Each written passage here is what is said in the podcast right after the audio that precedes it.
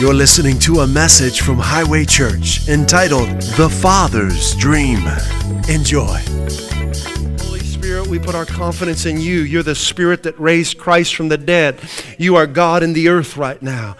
You are the agent of God, and we give you glory. Thank you for who you are in our lives. Thank you for setting us free from every bondage and every deceit and every dark thing. Thank you for bringing us higher and deeper into a new level of glory this morning. Thank you for transforming us more so into the image of Christ. We're relying on you, and because of your amazing love for us, we're leaving here today stronger than when we came in. We thank you for healings manifest in our midst this morning. We thank you for your health bursting forth in each and every body in this place. And for those listening, we thank you for miracles displayed in people's lives, not only here, but through the internet, Father. We thank you for that's who you are. You're the same yesterday, today, and forever. And we thank you for it all, Holy Spirit. In the name of Jesus Christ, our Savior, we pray. Amen. Well, I'll tell you, Acts is my book. It is my book. I love it. And I was reading through it uh, this week, and I love, I just love looking at the Holy Spirit alive in His people. Somewhere along the line, some, some Christians bought the lie that Acts was a, a unique time in history and it's over. I don't know why they ever believed that. It's not over, it's happening right now. And the same Spirit of Christ that was in Peter and Paul is in you. Peter, Paul, and Mary. same Spirit. And I love it. They're, they're going through a man 38 years. Was it 38 years? I, maybe, I don't know. But from his mother's womb was lame. And Peter said, Look at us. And he said, In the name of Jesus Christ of Nazareth, walk. And it says, Immediately his feet and ankle bones became strong. That's not natural. That can't happen any other way but by the Spirit of God. And he leaped up and he began walking and leaping and praising God. And they were healing people and, and, they were getting persecuted for it. But the Holy Spirit to him said, Go and preach all the words of this life. This healing, delivering, immediately get strong life. It's a supernatural life that we have. And don't let anyone tell you that, that that was just for some special time to kickstart the church. We need the Holy Spirit now more than ever. More than ever. And He's here. And He's in our midst. He's in you if you put your faith in Jesus Christ. And He's in our midst. And He's longing to minister to you, to strengthen and encourage you. He doesn't look down on you, He doesn't condemn you, He's not disappointed in you. He actually loves you, and you're on His mind 24 7. You can if you could try, but you can't even count the thoughts, the number of thoughts, good thoughts that he has towards you. That's how, uh, that's how enthralled he is with you, that he's thinking about you daily. In fact, you're right there on his refrigerator. You're right there. And every time he goes to that refrigerator, he sees you. We're going to start a new series today. It's called The Father's Dream. The Father's Dream. Have you ever, t- ever talked with someone about their dream? And all of us have dreams inside, but what's the Father's dream? It's inside of his heart. Do you know that God's heart is not off limits to you? In fact, when God gave Jesus, he gave us his heart. And there's a dream inside of God's heart, and it's a dream so powerful, so miraculous, so liberating that when you begin to realize the dream in the Father's heart, it, it will begin to transform the course of your life. You'll begin moving in His direction for your life. And the things that used to seem so important won't seem as important anymore. And new priorities will begin to grow inside of your heart. And you'll realize that heaven is your home. This is, earth is not what it's about. And you will begin to long to see the kingdom of God displayed in your life and in other people's lives talking about the Father's dream, the chief aspiration of his heart, his life ambition. Do you know God has a life ambition? It's something so important to him that he gave all of his time, energy, and resources to enable it to happen. Let's start reading about it in John chapter 3. John chapter 3, the Father's dream. Let's start in verse 16. How we doing? We good? Yes. Everyone's awake? All right. You can do a few few calisthenics if you need to. It's all right. Hey, Pastor Jerome and Patty and Breaking the Chains, how you guys doing, man? It's great to see you guys. Awesome. These guys can lead us in some calisthenics, I'll tell you right now. A little workout, wake us up. They're such a blessing. We bless you guys. John 3:16 says, "For God so loved." Now, wait, your religious goggles are off, right? Your religious earbuds are out. Come on, keep, keep them off. Don't put them back on. God so loved the world. Now, this is, we as well pause right here. What did he do to the world? He loved the world. Does he still love the world? Or is that just a once, once in, you know, one time thing? No, it's still true, isn't it? And I, we're pausing here because I kind of grew up getting the impression from the religion I was a part of that God did what he did because he was mad at the world. You know, like he had it. Basically, okay, I've just had it. I'm going to do this and fix things because I'm just done with you. No, that's not what the Bible teaches. It says God so loved the world. Well, now who's the world? You, people, right? He's not talking about the planet we're living on, right? The earth is not a person. The earth wasn't made in the image of God. The earth is a thing that produces because God spoke to it right? So we don't worship this thing called the earth. God, it's a, it's a rock, it's a thing God made, but He made people in His image. What kind of people did He make in His image? Americans? No. All people. Every nation, every tongue, every tribe made in His image. And He loves everyone. God loves every tongue, every tribe, every nation. And He loved them so much that He gave. What did he give? Everything he could give. His one and only Son. All time, all resources, all energy and power are wrapped up in Jesus, and God gave him. Amen. Why'd he do that? That whoever, any tongue, any tribe, any nation, that whoever would believe in his one and only Son, Jesus, would not perish, but have eternal life. Now, one of our specialties at Highway Church is de religifying people. And we need to de religify this term, eternal life. Most Christians don't know what eternal life is. It's true. Are you doing okay? Can, can we ha- help you to experience eternal life? Sometimes you've got to remove wrong thinking before you can experience what God has for you. Eternal life is not going to heaven.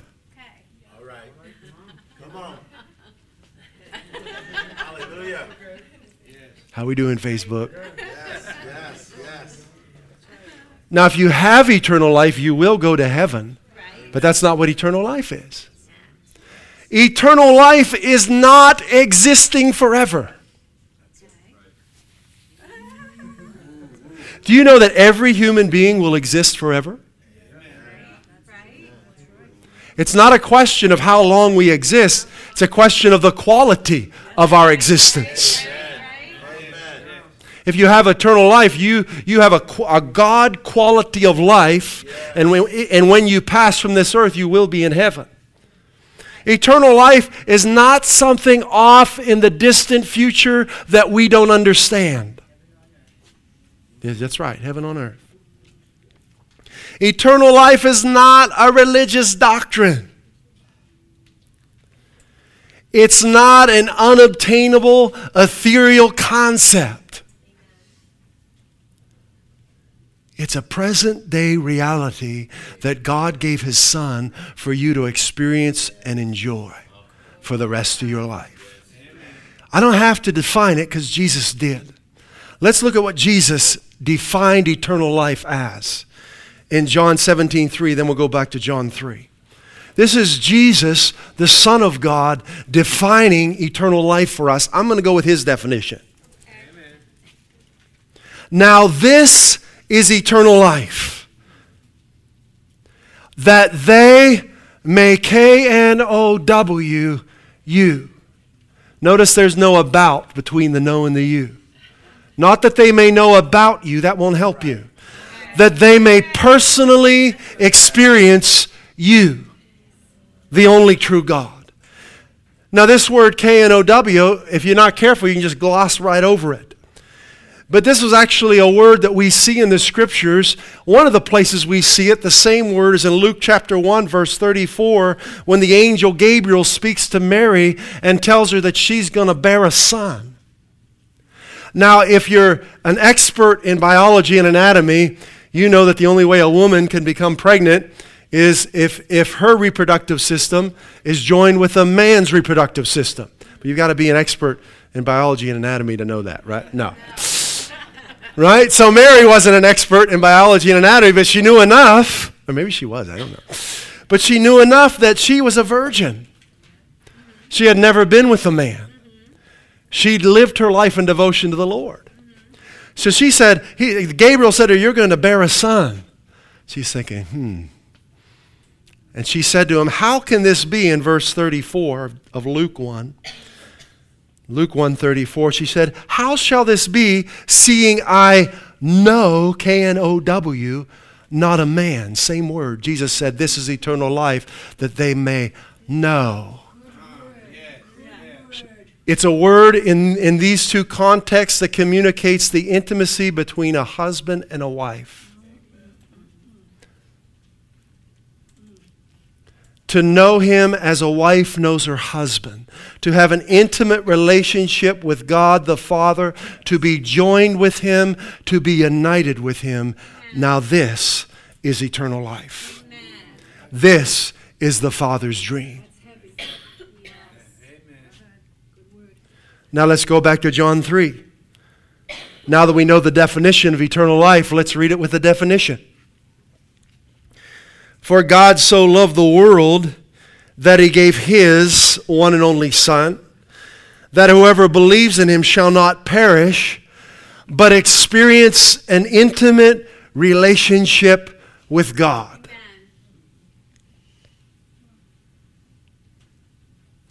Knowing him as their very own Father, joined with him, one with him this is what we have. Verse 17 says, For God did not send his Son into the world to condemn the world. So we don't do it either, right? Never should a condemning statement come out of a believer's mouth about anyone. Never. If God does not condemn the world, if He sent His Son to love the world, that's what we do. Surely we're not wiser than Him. So we can meet anyone, they can be involved in anything, but we don't condemn them, we love them. Amen. Because that's the nature of our Father. Boy, the world needs a clear picture of the Father's heart, don't they? He's not a condemning God. He didn't send His Son for that. See how far uh, so many in the church have come where their services are, are condemning services, where people don't want to come to church anymore because they're hearing condemnation. They're not hearing about the Father's heart, they're hearing about man's frustration with life. And that won't help anybody. You shouldn't be frustrated with the behavior of another. Because who's inside of you is greater than the conduct of human beings.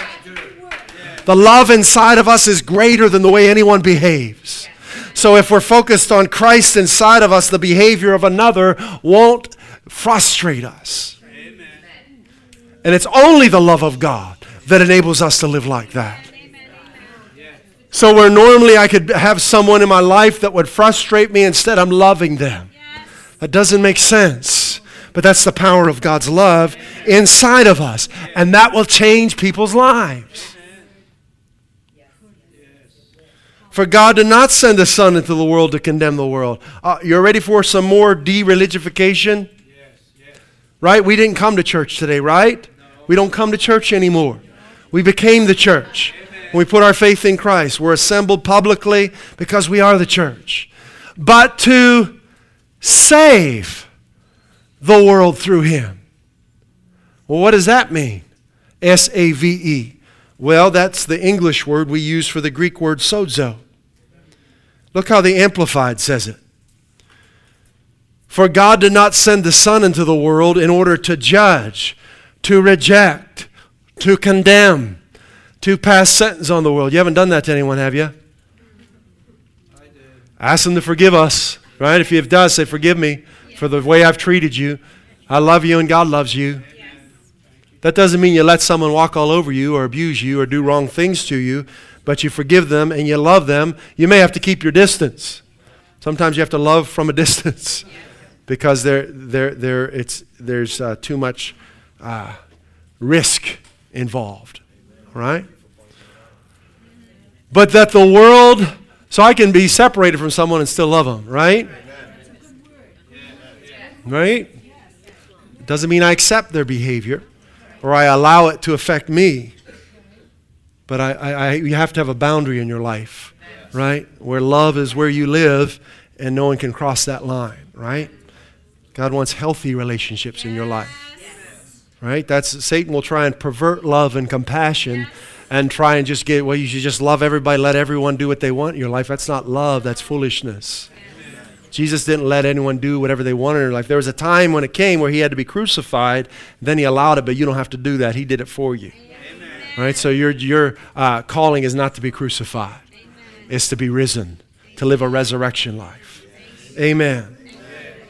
But that the world, now this is only, this is the Greek word sozo, this is how the Amplified translates. The world might find salvation and be made safe and sound through him. Why does the Amplify, how does the Amplify get that out of S-O-Z-O in the Greek? You got to de-religify yourself. Sozo in the Greek means made whole. To be safe, to be sound, to be put back together again.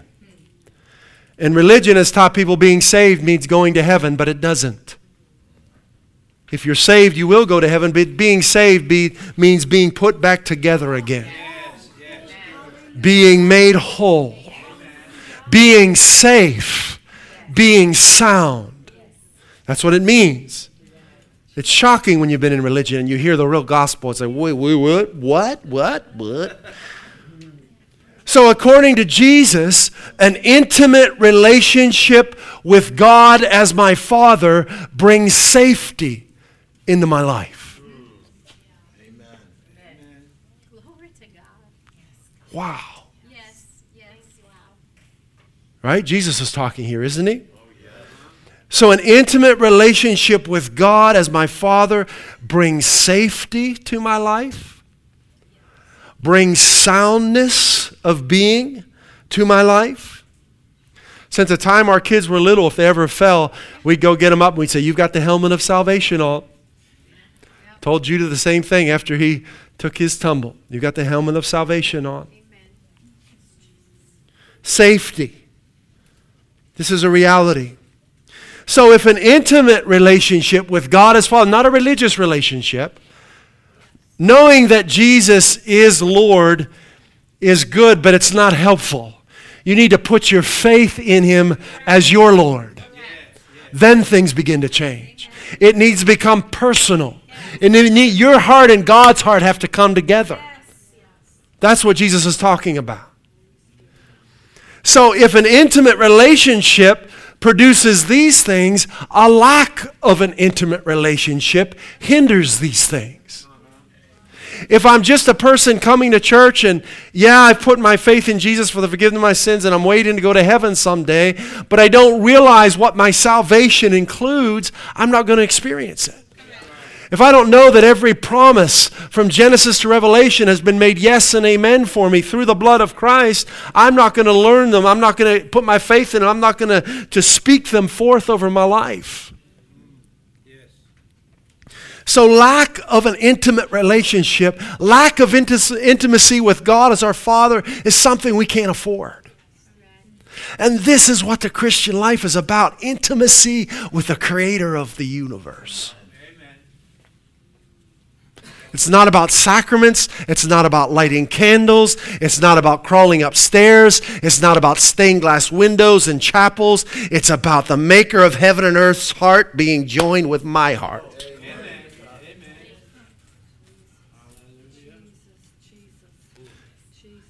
And you know, people have religified sin. You don't want to sin because you want to get to heaven. I don't want sin in my life because I want intimacy with the Father. And boy, when you've tasted of how good He is, and then Satan comes to tempt you with sin, you're like, no, thank you. My heart's joined with God's heart. No way. The world doesn't have anything to offer you, nothing to offer you. Hallelujah. The shallow pleasure of the deceitful uh, lies of sin is nothing compared to the rich, satisfying, fulfilling, overflowing joy of intimacy with God as your Father. Are you kidding? Pornography? What? No way. God loves me. He loves me, and I want nothing more than Him. God loves you. He, oh, he loves us. He loves us. Drugs? No way. Ah. I want a new drug. One that won't make me sick. One a dum dum dum. Huey Lewis. You guys remember that tune? Love, baby. It's the new drug. Yeah. Sin loses its allure when you realize how much God loves you. When you realize His heart is open to you 24 7.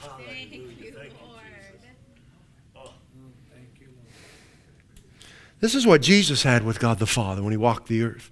He had this intimate relationship. He didn't let religion put Him in a box. And that's why He did what He did.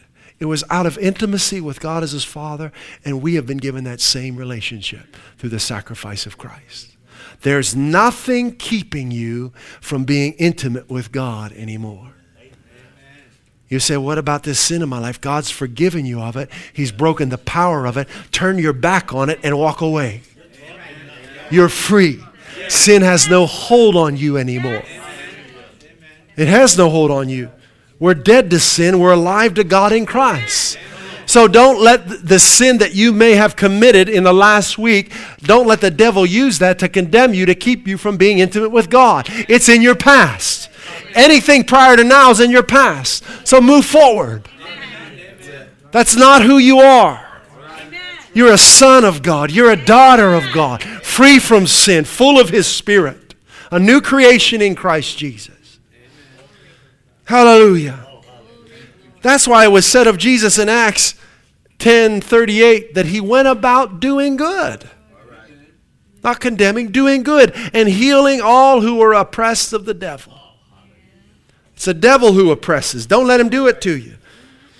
2 Corinthians 6:18 kind of sums up the dream, the father's dream. And, and let's read that. It says, And I will be a father to you. Now I know we've you know, you may have had some, I had some challenges in my relationship with my, my dad. It got pretty, pretty rough um, to the point of life and death at one point. But uh, you know what? God's a perfect father.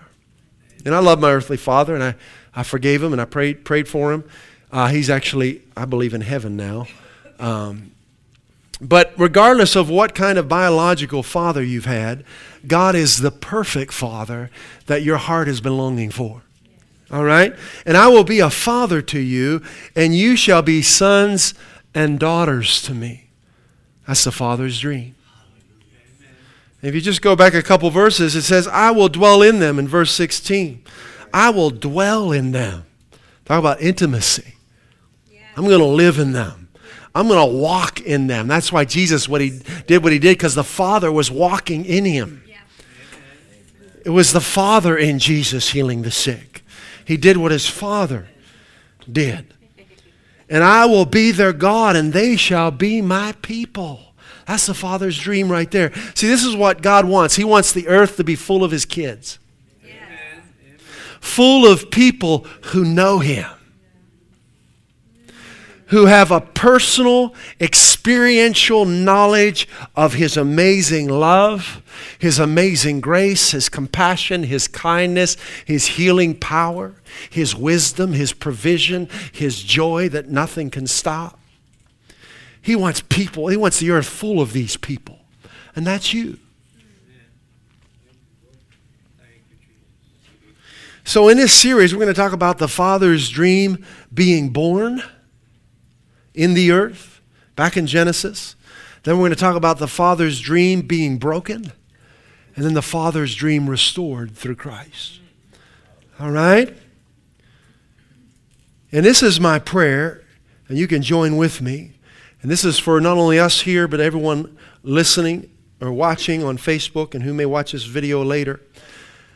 My prayer is that each and every one of us would develop a greater revelation of God's love for us, of the Father's dream, that the course of our lives would be transformed, that whatever changes we may need to make, we would make, that we would move in the Father's direction for our lives because we're not living for the American dream, we're living for the Father's dream.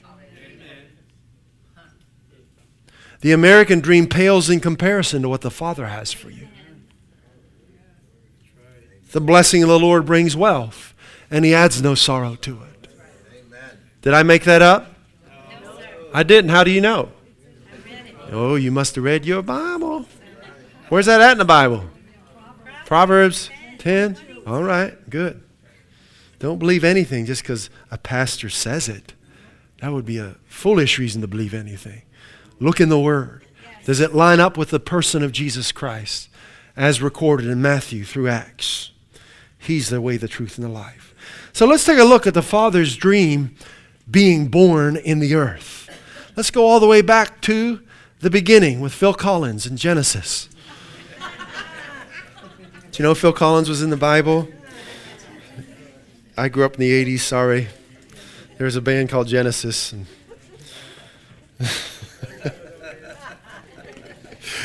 Uh, what's that tune? Oh, give me a Phil Collins tune. What's a Phil Collins tune? Sussudio. All right. Huey Lewis, Phil Collins, right? All. Yeah, right, right. and grew up in the 80s. Genesis chapter 1. Now, this is powerful. We're going to see the Father speaking forth his dream into the earth.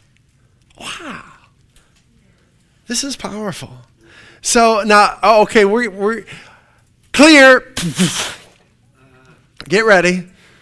We like to make sure those goggles aren't on, those religious goggles. I'm going to read you two verses, then we'll read some more. Verse 1 In the beginning, don't, don't, don't go past this verse. In the beginning, God created the heavens and the earth. Stop. Perfection. Right here. Perfection. Beauty that you haven't even imagined yet. And we look at the world around us and they say, boy, that's a beautiful sun. That's a beautiful mountain range. It's a beautiful ocean. But you know what? If we would have seen the world then and we would look at the earth now, we'd say, oh, what happened? Because the earth we see now is not this earth. We're looking at an earth that's been crushed under the curse of sin for thousands of years. It's falling apart. But this right here in one, is perfect. And it's the only place we're going to see it in the Bible. Stay with me, I'm going to shock you. In the beginning, God created the heavens and the earth, and then something happens in verse 2.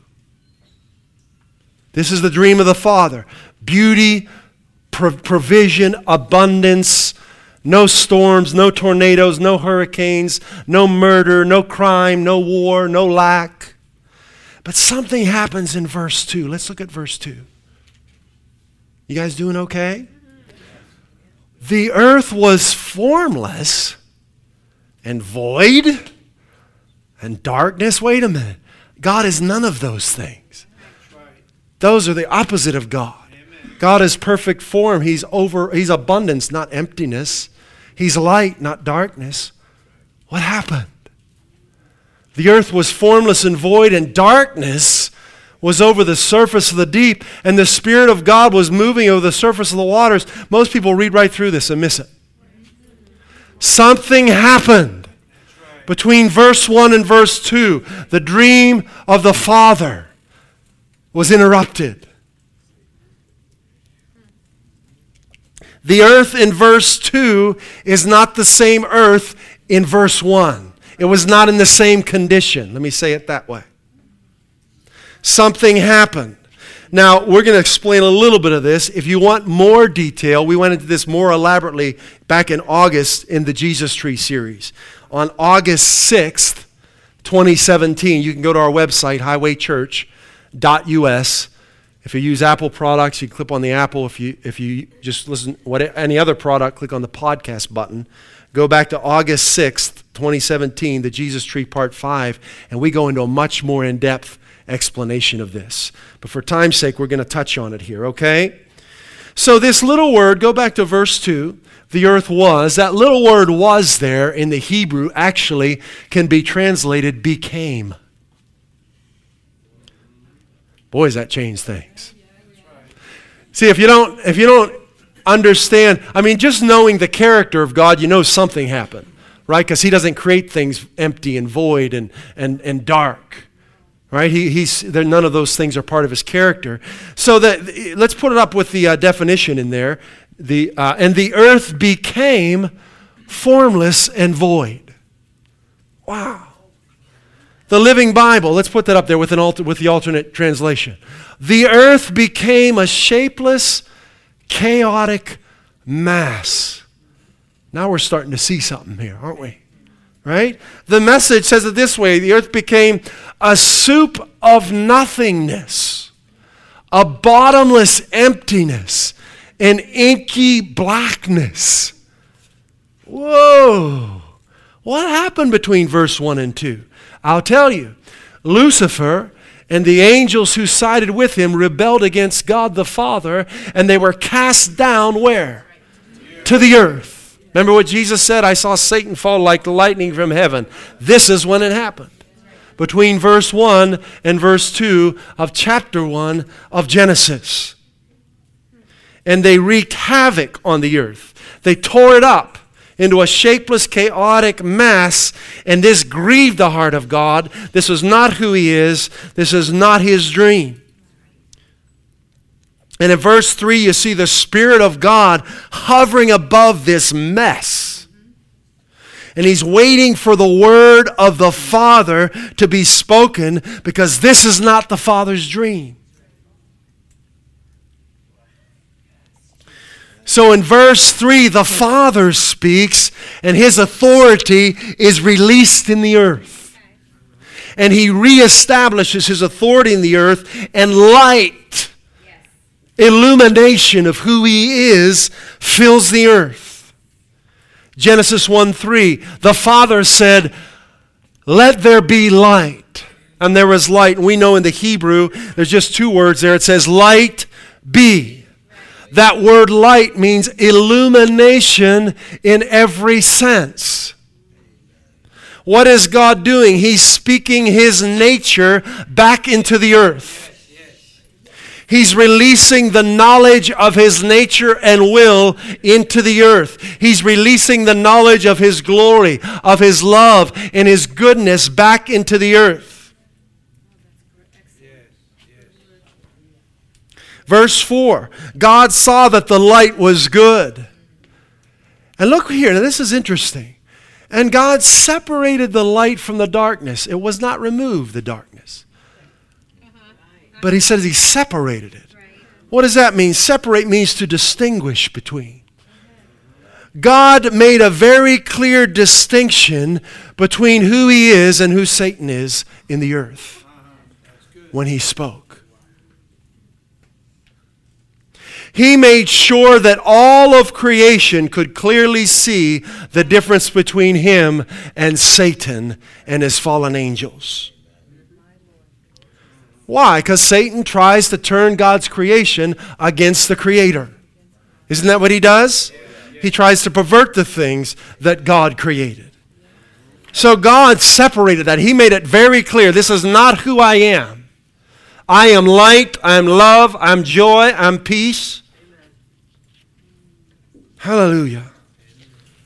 All right, for time's sake, we'll just summarize these next verses here. So, day one was God's presence released in the earth. The light of God, the illumination of his nature covers the earth. And he makes a very clear distinction in the earth between himself and Satan, day one, and it was good. Day two, starting in verse 6, God divides the waters from below the firmament, the sky, to, to the waters above. So the sky is created, the waters are separated. And it was good. And day three, verses 9 through 13. God gathers the waters and dry land appears. The earth and the seas are formed. And the earth brings forth grass, herbs, fruits, vegetables, no weeds, no thorns. Amen. Why? Amen. It's not the Father's dream. There's a lot of stuff in this earth now that it wasn't that way when God created it. Jesus wore a crown of what? Thorns. Why? Because thorns were a part of the curse. Jesus wore the curse upon himself when he was crucified. Right? So you can look at creation now and say, what was God thinking? Well, that wasn't what he was thinking. It's been perverted by the curse of sin. Okay? Hallelujah. Day four. Day three was good. Day four. He speaks and lights now come into heaven. Now, remember, light was already in the earth. Light was his presence. Now, the stars weren't made yet. There was no sun, no moon. He didn't speak that yet. But it was fully illuminated by his presence. Right? So, day four, he speaks, and now there are stars in the sky, the sun and moon to govern the day. And it was good. Day five, he speaks, and living creatures come forth in the waters. Wow. I'd like to be Aquaman. Just watch that happen. Wouldn't that be cool? And these living creatures didn't need each other. Isn't that amazing? They didn't eat each other. They ate the, the vegetation of the sea. Amazing. Why? Because God had spoken. His peace was now reigning in the earth. That wasn't there in verse 2 of Genesis, that was there in verse 1. Now it's reestablished. His peace is reigning in the earth now. And then day six, oh, actually, in day five, he speaks and, and birds appear in the atmosphere. Wow. And it was good. Day six, here's the day. He speaks and the earth produces living creatures, right? Now you've got the cheetah and the bear and the elephant, right? And they didn't eat each other. That didn't happen until after the curse of sin came upon the earth, right? We're going to see that as we read a little further in Genesis. And then the epitome of his dream happens. Day six. The Father's dream is born. He decides to make beings that are just like him. Amen. And his plan is to fill the earth with them. Yes. That's me. That's right. Let's look at verse 26 of Genesis 1. Anyone asleep yet? We doing okay? All right, good. Verse 26. Here it is. The Father speaking. Let us make man in our image. Why is that in the plural? You know, God the Father, God the Son, God the Holy Spirit. Board meeting, right? Right? Let us make man in our image. Boy, that's a powerful word, that word image. You know, the word image comes from the Latin imago, and it means to imitate. In fact, if you talk about an image in computing, you're talking about making an exact copy of a computer's hard drive.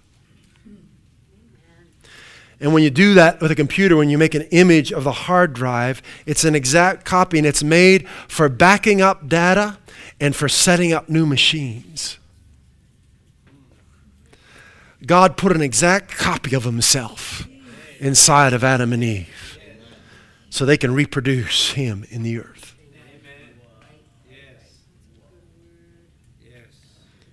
Let us make exact copies of ourselves God the Father, God the Son, God the Holy Spirit.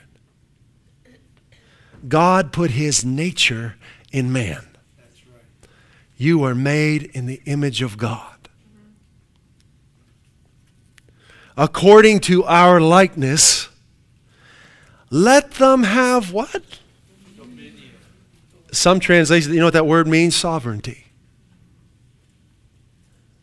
Sovereignty. God gave them sovereignty over the earth. Wow. Does that fly in the face of some theology, right?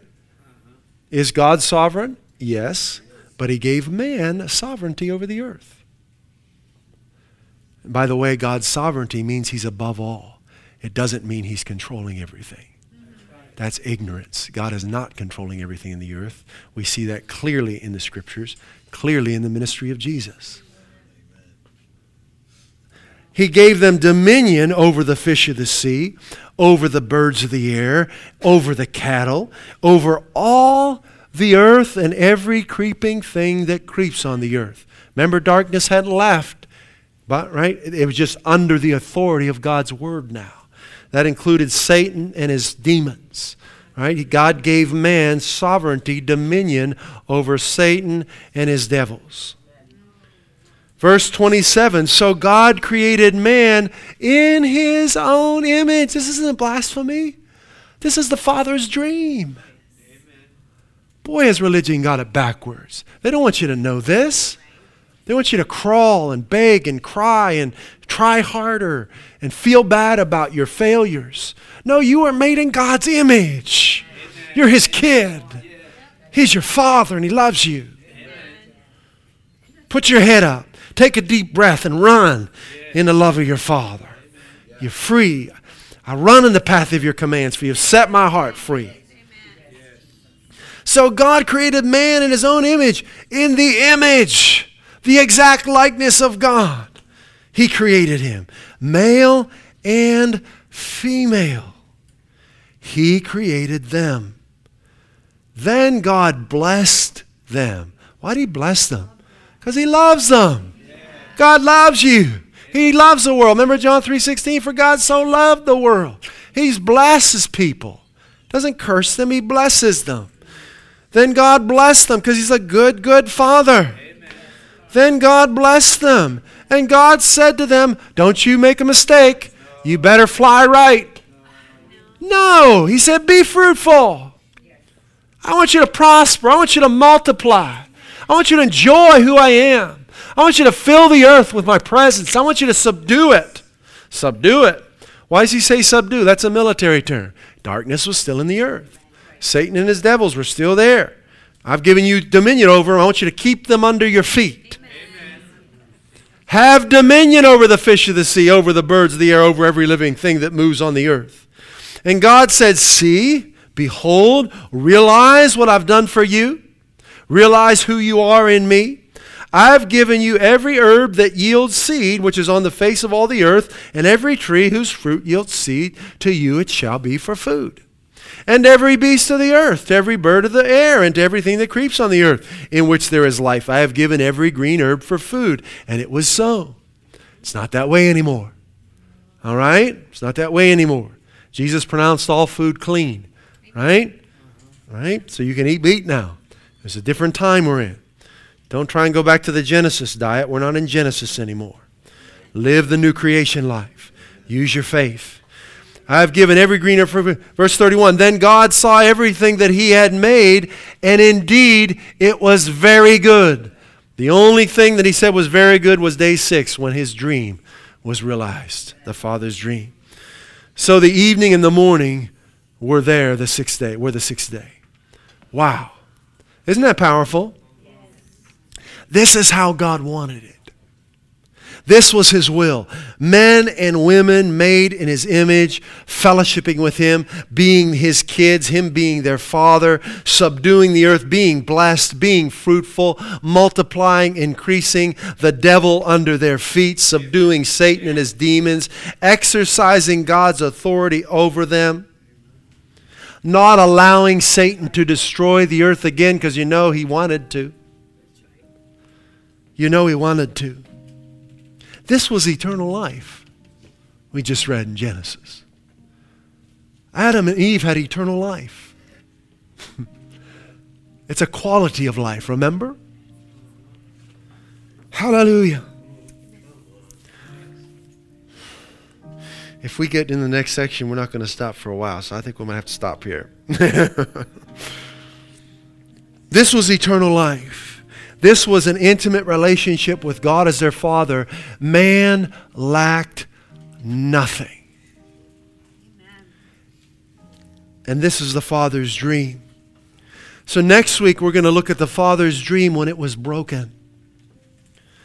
And we're going to see that Satan stole the sovereignty that God gave to Adam. Adam allowed that to happen, not God. And Satan became the God of this world, but hallelujah. Jesus came and restored God's dream. So next week, we're going to see how far we get. We'll look at the Father's dream broken, how Satan stole the sovereignty, sovereignty over the earth that God gave to Adam. And we're going to see from the moment it was stolen, God began declaring the restoration of his dream in the earth. From the very moment, he began to speak forth again his nature into the earth. But the difference this time is when he spoke it in Genesis 1, verse 3, there were no uh, beings made in his image. So he spoke it, and without hindrance, it filled the earth. But this time, after Adam fell, he spoke his word into the earth, but now he needed human beings to believe it and exercise it for it to fill the earth. God can't do what he did in Genesis 1 3 again, because now we're the vessels he flows through. Wow. See, in Genesis 1 3, he could just say, Light be, no interference, boom. But when he made you in his image, you're now his vessel. If God's going to move in the earth, He's got to do it through you. Oh, wow. I know this might be challenging to theology, but it's true anyway. We are the body of Christ. He's the head and we're his, bo- we're his body. Do you know the head can't do anything without the body? God wants to shine his light through us. And glory to God, we're going to let Him do it. We grab a hold of every promise. We're filling our hearts with His promises. We're renewing our mind to the reality of what He's done for us. Father, thank you for this time together. God, you're amazing. You are the Father we've longed for for our whole lives. And Lord, you have spoken. You raised up your Son. And through him, we have been raised up. We're new creations this morning. We're not failures anymore. We're not bound in sin anymore. We're your sons. We're your daughters. We're full of your very spirit, the same spirit that raised Christ from the dead. We thank you, Holy Spirit, for transforming the course of our lives. Lord, we choose to devote our time and our energy and our resources to your dream, Father, to your plans to your purposes. We're living for your dream. Your heart has captivated ours, and we're forever yours. And there's nothing that compares with your love for us. Hallelujah. At Highway Church, we want to help you grow in your relationship with Jesus Christ and experience the abundant life He came to give you. If you'd like to learn more about God's amazing love for you, please visit us at highwaychurch.us. You can email us at info at highwaychurch.us or message us via our Facebook page. Put your trust in Jesus today and taste and see how good He is.